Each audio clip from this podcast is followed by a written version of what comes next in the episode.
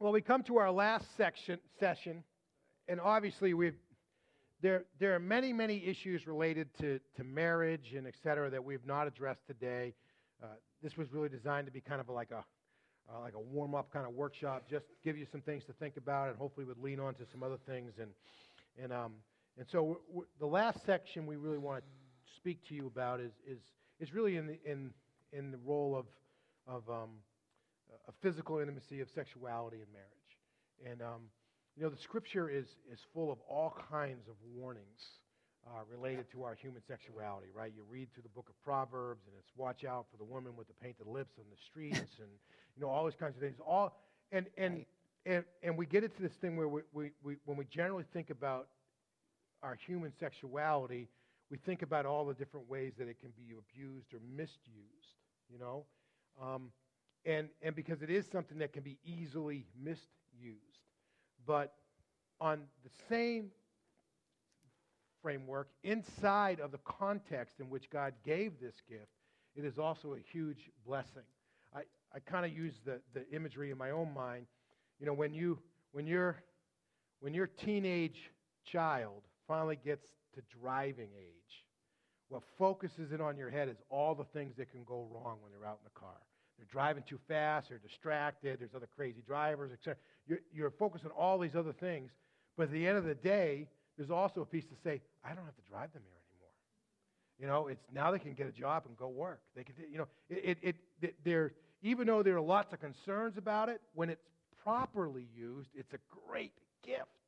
And that's exactly true when it comes to our human sexuality. I mean, there's lots of different ways that we can abuse it, but inside the context from which God gave it, it can really be a, um, it is designed to be a tremendous blessing and gift to us to further many, many different pieces of the way that we do life together as a husband and wife. And, and um, you know, I, you know, that I was telling Christina, I said, you know, that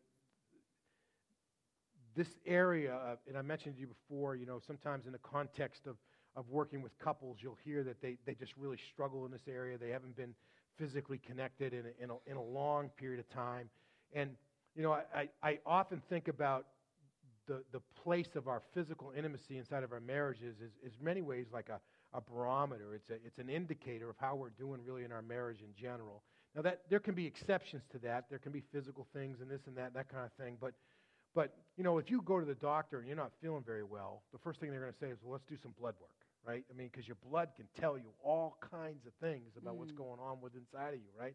In many ways, when you when you look at the the the, the, the way that, that we're expressing this this love towards one another, this unique kind of love that God's given us, the, the way that we practice, the way we, we experience our physical intimacy in our relationship can be such an indicator of how everything else, well, everything else is going in our you know, in our, in our marriage lives. You know, it's not a perfect kind of thing, but there's a lot of pieces that go with that. And, and I, I want to give you just a, a few thoughts here to, to, to think about related to the role of sexuality in, in your marriage. And, you know, um, I, I think scripturally there are, there are three roles that God has, or three purposes that God has for um, sex with inside the confines of marriage. Um, the first of those is probably the easiest to come up with, and that's the idea of procreation. You know, one of the reasons why God has given us the gift of human sexuality for a husband and a wife to experience physical intimacy and, and, and engage in sexual intercourse and those kinds of things is, is simply to fulfill his command to be fruitful and multiply. You know, and, and so there is a place within inside the context of marriage uh, for sex to be used to, to promote, um, you know, to, to have children, you know, to procreate. Uh, there are, uh, obviously, there are some Christian um, traditions that see that to engage in sexuality without the potential of procreating, they see it as a sin, right? And there's been some discussions about that with Roman Catholic. That's not where we're, we're trying to go. We're not trying to go in that discussion. But that certainly is a role that, that it, it has within it. But beyond that, and, I, and you can clearly make this case from Scripture, and Christina's going to read a few of those to us in just a moment. But God has also given sex to a husband and a wife for the purpose of pleasure. It's designed to be something that you enjoy, okay?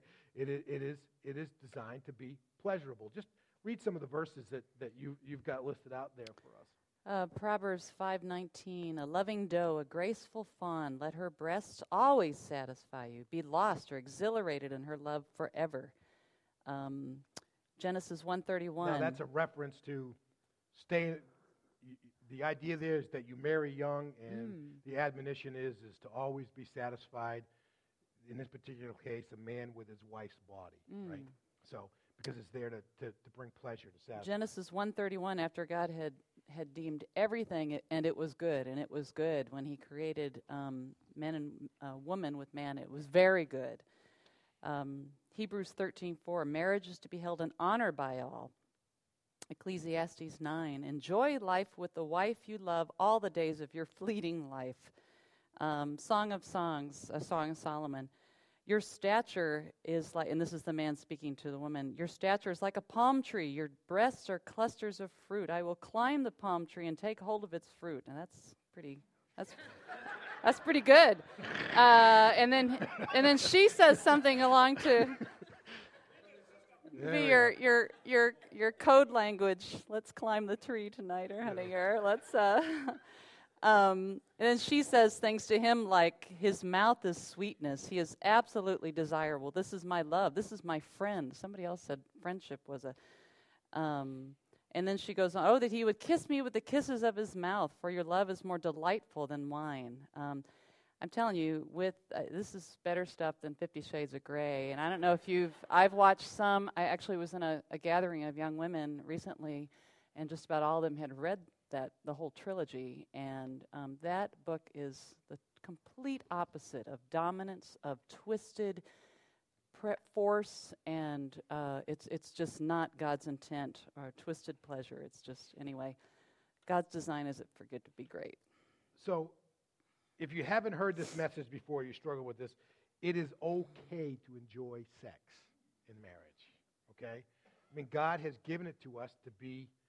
It's, it's one, really one of the least expensive forms of entertainment we have, isn't it? you know, and, and Sometimes we would like to go out though, but you know, it's just so. uh, uh, Can't it's always just stay a home. Gift. It, it it doesn't cost much.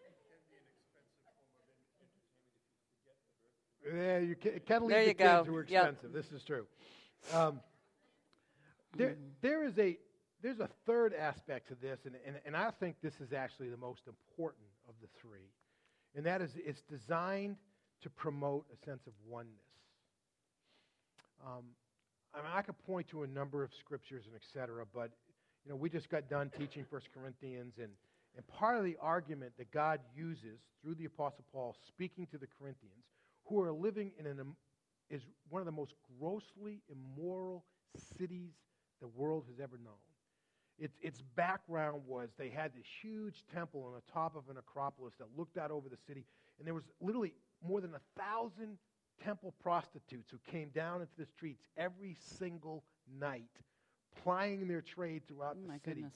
And, and it, it was just fundamentally understood that everybody fooled around with, with everybody.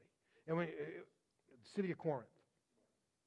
Just, it was just, and, and so here they're, they're, they're talking about the fact, well, you know, that there's a group in the Corinthian church that's asking, you know, should we be doing that kind of stuff anymore? But, you know, and, and there's some, some theological stuff going on about a separation of our spirits from our bodies and all that Mm. kind of stuff.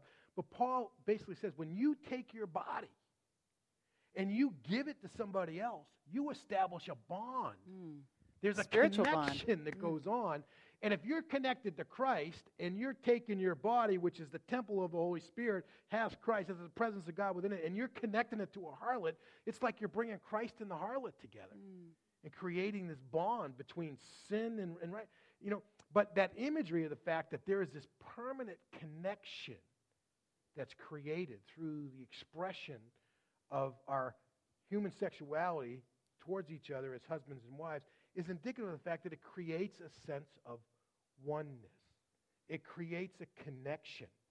You know, more. You, you, it is not an uncommon experience that the morning after, a couple is far more affectionate and conversational and connected to one another than they are in the other mornings when they haven't had sex the night before.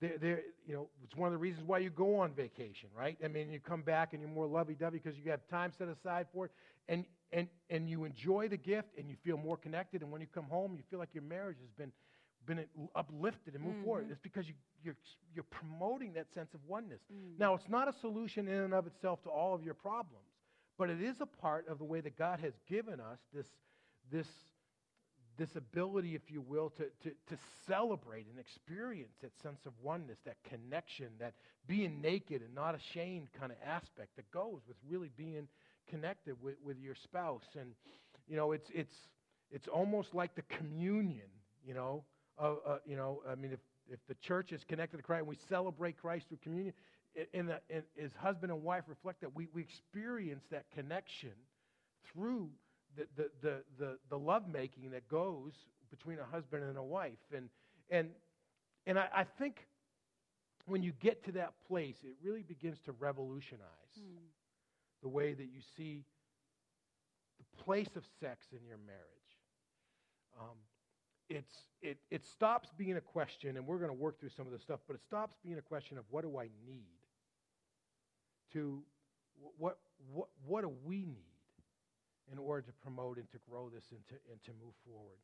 And so here's some things that I'd have for you to, to consider as a part of this. And first of all, is, is just accept sex as God's good gift to you as husband and wife. I, I think that, that by and large, that's, you know, depending upon your backgrounds and stuff, that's probably something that, that is not a major issue for a lot, but I still think it needs to be said. There are some who have grown up in abusive scenarios, Yeah. and so seeing sexuality as in a healthy format is very difficult for them. That can create real issues inside the context of marriage, and it's something that they need to, to work through together as a couple and experience healing for and others. Some of you grew up in, in environments where, um, you know, where, you know, sex was kind of seen as something nobody talked about, and it wasn't a thing, and the good girls really didn't like it, and all this kind Mm. of stuff. And that's kind of a fading breed, but, you know, I, I know my mother-in-law, you know, said that the advice that she got before she got married was just lie there for three minutes, it'll be over. No, and You know- pre- and pretend that you like it. And pretend Also. like it. So that, w- that was her counsel on a couple of days between. For, you know, times have changed quite a bit, but, you know, there's She was not advocating that to me. She was just saying, "This is what my mother said to me on my wedding day," Yes. Um, and we all laughed about it. Yes. So uh, um, so accept it as a good Man. gift. And I and I second thing is if you're if you're having struggles in the bedroom as a couple, it's probably indicative that you're experiencing breakdowns in the relationship in other areas. I I think that that problems in your marriage will generally at some point also manifest themselves in the context of, of the bedroom. And sometimes people, in the midst of that dynamic, they look for solutions to the problems with the bedroom that are not healthy for the overall thing. They reach out for pornography and other kinds of Mm. stuff like that. Mhm. And that's just not, but, but there is this sense in which, because the, the physical attraction and expression of that love to one another is so connected to the overall dynamics of the relationship Right. that if you really start to have significant changes in, in the nature of your, of your love life that, that is that is not consi- consistent with the healthiness, it's probably indicative that, that there are other things that are beginning to emerge, and maybe you just haven't quite put your finger on them yet, or you're not dealing with them, or et cetera, because it can really be there. Now, obviously, there can be there can be other kinds of issues that develop and that can create breakdowns and that kind of stuff, but but it is it is designed to be natural and normal for a husband and a wife to want to express the nature of their relationship to one another physically. You do it emotionally, you do it other kinds of ways, but it's also this natural, this kind of love that God's given a husband for his wife and is designed to be expressed physically. It's not just it's not just our needs to be sexually satisfied, but there's also a sense to establish this emotional connection. And if we men slow down enough to think about it, that we do experience that when we when we connect with our mm-hmm. lives eh, with our wives in a loving and in a in a physical way. So I I would say to you that if you're struggling in that area, you, it's just not mutually fulfilling and to satisfy. It's not it's not part of the way that it fans the flames of your relationship. Then it, it's something that you need to think and talk and pray about. Well, uh, it's work difficult to talk about, and even I'm at- talking about even with at- just your spouse even to work on. So. Oh, I'm just talking about between spouses Yeah, to talk okay, about right. it. That that's that's I don't know. It's you're still very vulnerable, and it's if I'm not talking about the credit card in a in a very loving and healthy way with you, talking about an unfulfilled sexual experience is going to be even harder. But um, you've got to pretty good at talk about it. compartmentalizing, though. You want you to are, yeah, yeah. but for women, it's all together and integrated. Um, but I, you know, I don't know. Just even just a few years ago, it occurred to me to pray about our sex life. Like, God wants. If something is, it has the capacity to create such joy, but also such tremendous conflict. Why would I not bring it to God in prayer? You know, why wouldn't we even pray about it together? Wow, that's even that's way vulnerable. Um, but God, I mean, God wants to hear things like, Lord, show me how to love Him better. Show me how to be a better lover, a better giver, you know, to His deepest needs. And I was only, I'm sorry, I only started praying about that just recently. So last few years, I. I, I've prayed for more since we got married. So, um, I, I think that that, and this is maybe more of a, a of an issue for us as men to, to understand because we are we're, we're much more visually stimulated than than our spouses are, and I, I think that's a matter of of just kind of uh, our physiology and the way God's made us. But we need, we need to understand that that that sex, our sex life, starts well before we climb into bed. You know, and um, there there are ways of the way we speak to our spouses. There are ways that we affirm our spouses. There are ways that we serve our spouses. There are ways that we we, we promote relationship and connection outside of the physical aspect of our lives through common activities and interests and this, Mm. all that kind of stuff. That's that's that's all a part of that, uh, and and so it's it's something that starts well beyond um, just you know you know let's go to bed a few minutes early tonight so we'll have some time. It it, it goes it goes much deeper than that, and and and we as as as men need to try to make sure that we do not compartmentalize that away. But even in our relationships, we need to understand just how it's really kind of one big whole and it's not separated off and, and, and different from that. I think there was a comment over here too, from Melissa. So.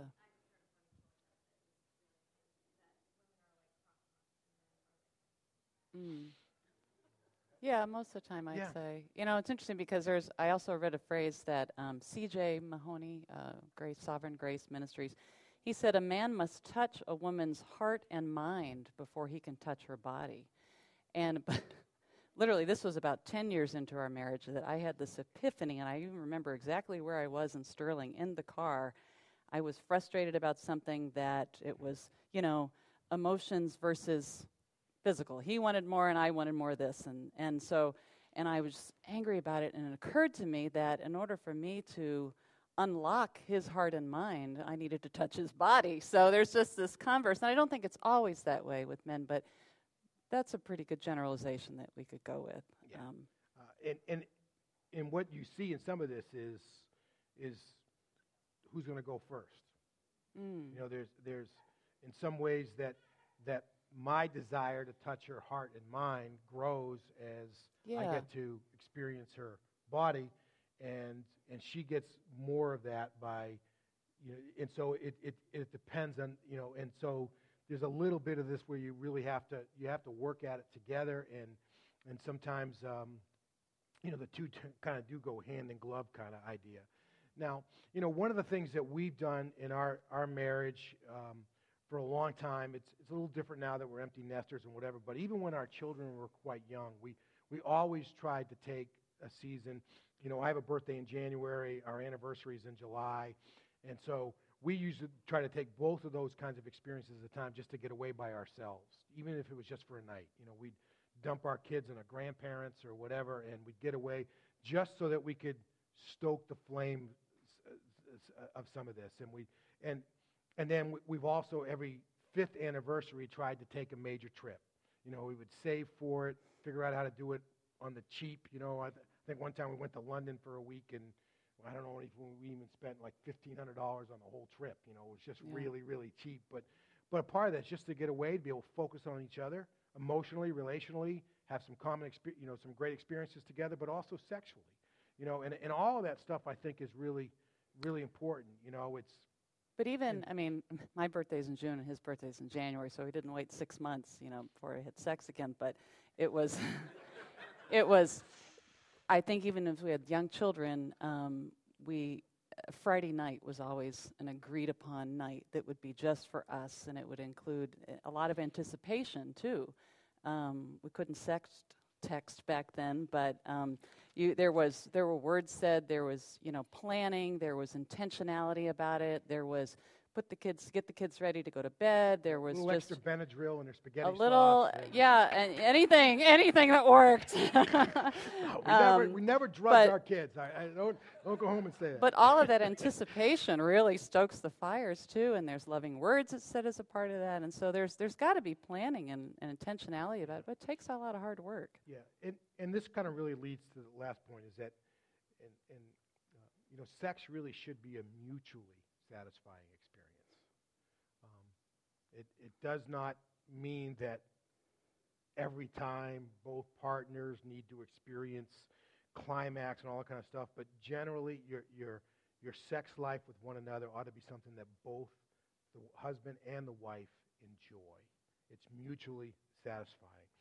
And I think part of what we need to learn in the midst of all of that is that, that our sex lives are, are really just as much about giving as it is about getting. You know, the, the, the the video that we showed earlier, that kind of idea was, you know, was like, you know, was he going to get some that night? You know, mm. cook up something together or whatever. But and and and often we kind of get that idea that, and you think about it, you know, you're the, out of all the aspects of who we are, the only the only part that God asks for you to keep exclusively for one other person is your sex life. Mm. You communicate with other people, you work with other people, you have other common experiences, you serve with other people, you, do, you, you, have, you, you do virtually every other aspect of your life. You can do with lots of different people. But with your sex life, God asks you to keep it specifically and only for your spouse. And, and, and, and there's a specialness, a uniqueness to that. And, and with that, we need to understand that it, that it is, it is this special gift.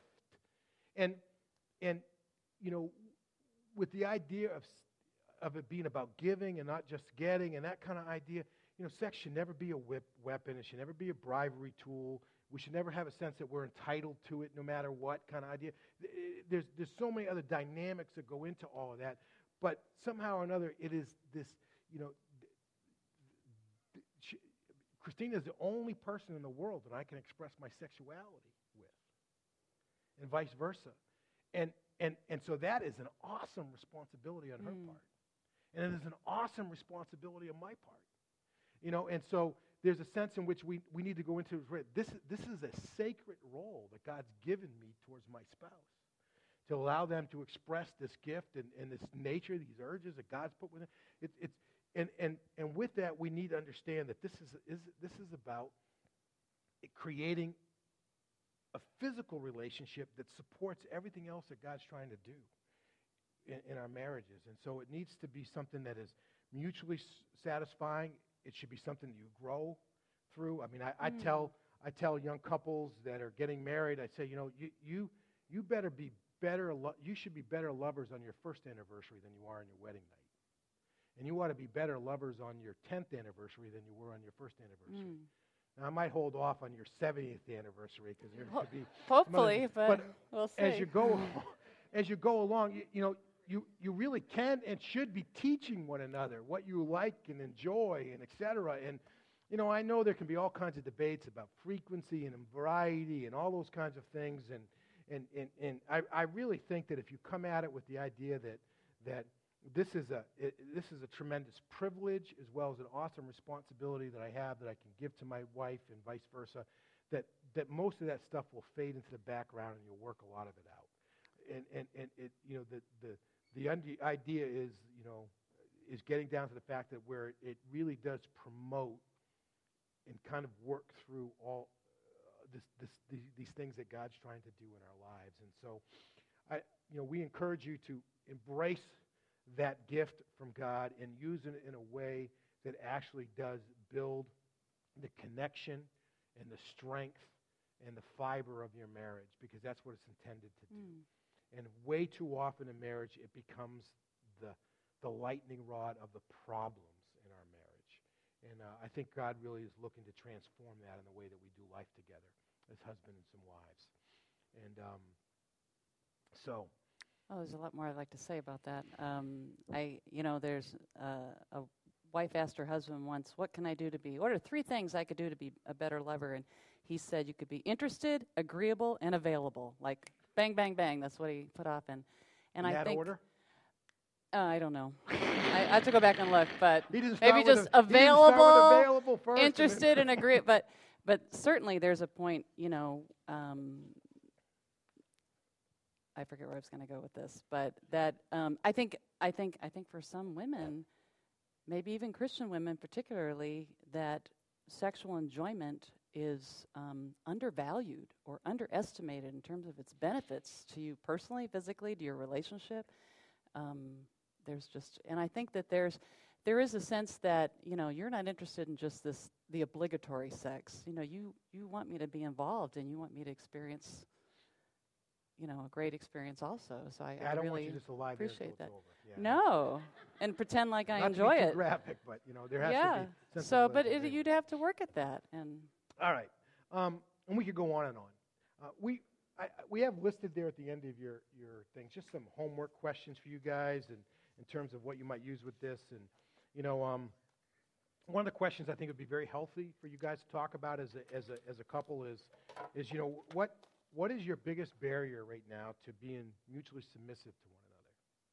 Perhaps you've got an unresolved issue from the past, and so there's some, you know, there's still some trust issues, or maybe there's just, you know, I'm waiting for you to get to a place where I want to do that too, whatever, and or uh, there can be lots of different issues uh, related to that. What what what's your biggest barrier to to being mutually submissive to one another? It, it could be that it's even spiritual, that you're just really struggling in your own walk with the Lord, and how and how can you overcome it as a as a couple? Um, the second, I think, homework question we I'd really encourage you to, to, to talk about is what are some, some very specific actions that you can take to improve communication in your marriage? Whether it's you have you agree to have a 30 minute cell phone dead period every day where you sit down and talk with one another or you know uh, uh, that kind of you know whatever it needs to be. What what what is the the what is that that you you intend to do? I remember a long long time ago hearing james dobson saying that you know often when when one spouse has been out of the home working all day they come home the, the first thing is to spend all kinds of attention and focus on the kids right the young kids. But there just needs to be something in that first first period of time at home where the kids get shut aside and, and, and the, the husband and wife just really engage in conversation. What happened today? What are you thinking? How did this work out? Et cetera. Instead of just being focused off, but figure out some specific steps that can really help improve your communication because all of us can learn how to communicate to improve our communication a little bit better in our relationships. Mm. And, and then the last is how can you just become a better giver in your sex life? Um, and and I, I, that's probably more of a personal question, but if your relationship is like ours, your spouse probably has a few ideas they can give you in that area, Mm. you know. And so it's, it can be a healthy conversation uh, to to have started. So, um, so we, we are hopeful that some of these thoughts will give you a chance to give you a framework to launch some dialogue in your marriage, to take a good marriage and make it better, to take an okay marriage and make it good, to take a struggling marriage and move it towards being a, a- healthy kind of thing.